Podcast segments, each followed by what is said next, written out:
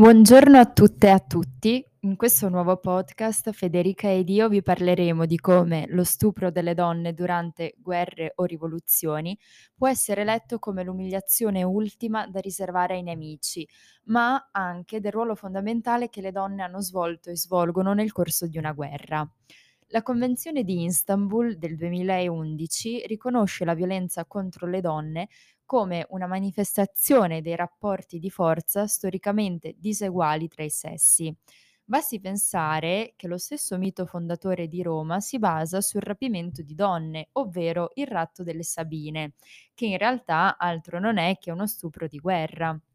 La leggenda, infatti, narra che Romolo, una volta fondata Roma, volle stringere alleanze con delle popolazioni vicine, in modo da ottenere, tra virgolette, delle donne con cui procreare e popolare la città, formata soprattutto da uomini. Tuttavia, gli abitanti delle città vicine si rifiutarono di dare le loro figlie in sposa ai romani, che avevano la fama di essere un po' zotici e violenti, e per questo Romolo dovette giocare d'astuzia. Così decise di invitare ai festeggiamenti, che i romani all'epoca dedicavano al dio Conso e che si svolgevano nella valle del Circo Massimo, cioè fuori dalle mura fortificate, il popolo sabino dei Curi, con in testa il loro re Tito Tazio. Invitò anche le loro donne e bambini e a un segnale convenuto i romani rampirono le giovani donne e le portarono con la forza dentro le mura della città. I Sabini, allora, decisi a vendicarsi, tornarono al proprio villaggio per raccogliere le armi e, grazie all'aiuto di Tarpeia, riuscirono ad entrare nella città fortificata. Da questo momento iniziò una guerra che però venne fermata dalle stesse donne e fu stipulato un trattato di pace e di alleanza che prevedeva che i Sabini sarebbero entrati a far parte a tutti gli effetti nella civitas romana e che i due re, quindi Romolo e eh, Tito Tazio, avrebbero governato insieme. Quindi lo stupro delle donne durante guerre o rivoluzioni può essere mh, letto appunto come l'umiliazione ultima da riservare ai nemici. Rappresenta cioè una prova inconfutabile della condizione di impotenza del virile vinto.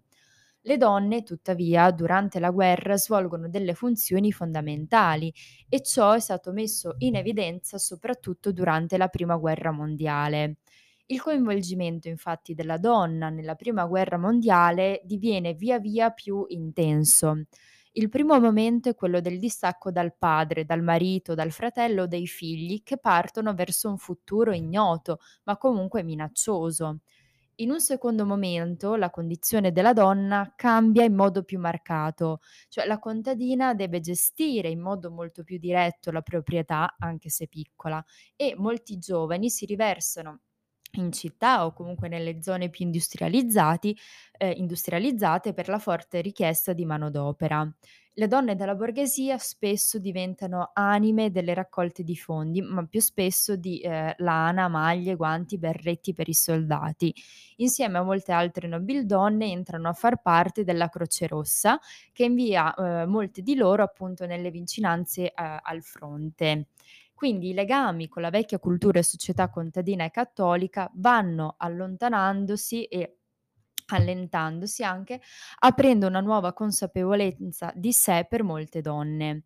La guerra rappresenta un momento di strappo con il passato, strappo che però purtroppo verrà ricucito prontamente subito dopo la fine del conflitto.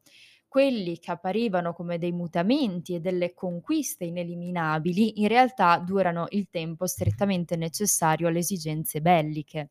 La donna dovrà affrontare un lungo e ancor più difficile percorso per ottenere parità di diritti, un percorso non ancora finito. Nel corso del conflitto, a partire dai primi mesi, le esigenze lo- logistiche di eserciti di milioni di uomini costrinsero i comandi a utilizzare le donne che abitavano lungo le prime retrovie in lavori direttamente connessi alla guerra. Molte furono coinvolte nella sistemazione o nella costruzione di strade di accesso alle linee di combattimento, nella realizzazione delle trincee di seconda linea nel trasporto di materiali. Chi non era coinvolta però aveva la possibilità di svolgere piccoli lavori di riparazioni delle divise, di affittare alcune stanze ad ufficiali, di permettere l'utilizzo della cucina a soldati che volevano prepararsi un pasto diverso dal rancio e nelle zone eh, più affollate di militari furono organizzate delle vere e proprie lavanderie, sartorie, recuperi per le divise.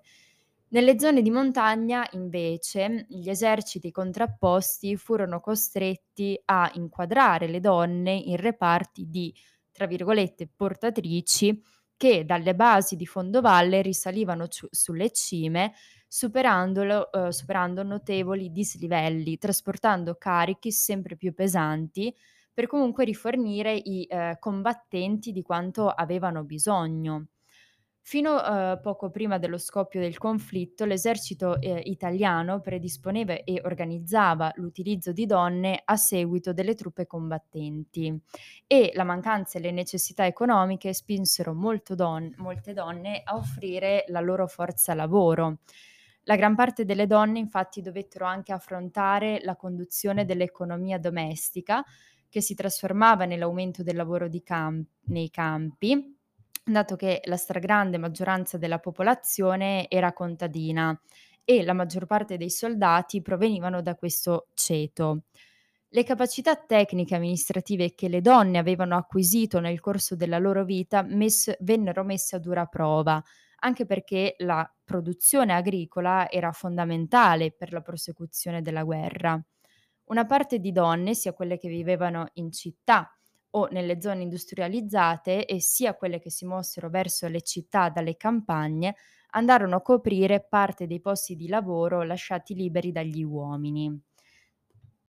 Scenario simile che si sta riproponendo in, Ucra- in Ucraina, in cui emergono aberranti atrocità contro, contro, le donne, atrocità che fanno riaffiorare nelle menti di tutti questi scenari del passato. Le donne di Kiev e Mosca ad oggi sono quelle che stanno riscrivendo la storia, ma vogliamo ricordarle non solo come vittime, ma anche come protagoniste rivestite di un ruolo importante. Ingrossano le file dei battaglioni in prima fila, vi sono donne russe che per protesta hanno rinunciato ai propri incarichi nella madrepatria per dimostrare la loro obiezione a questa guerra senza senso. Appaiono in video diventati virali sui social, diventando quindi simbolo del conflitto.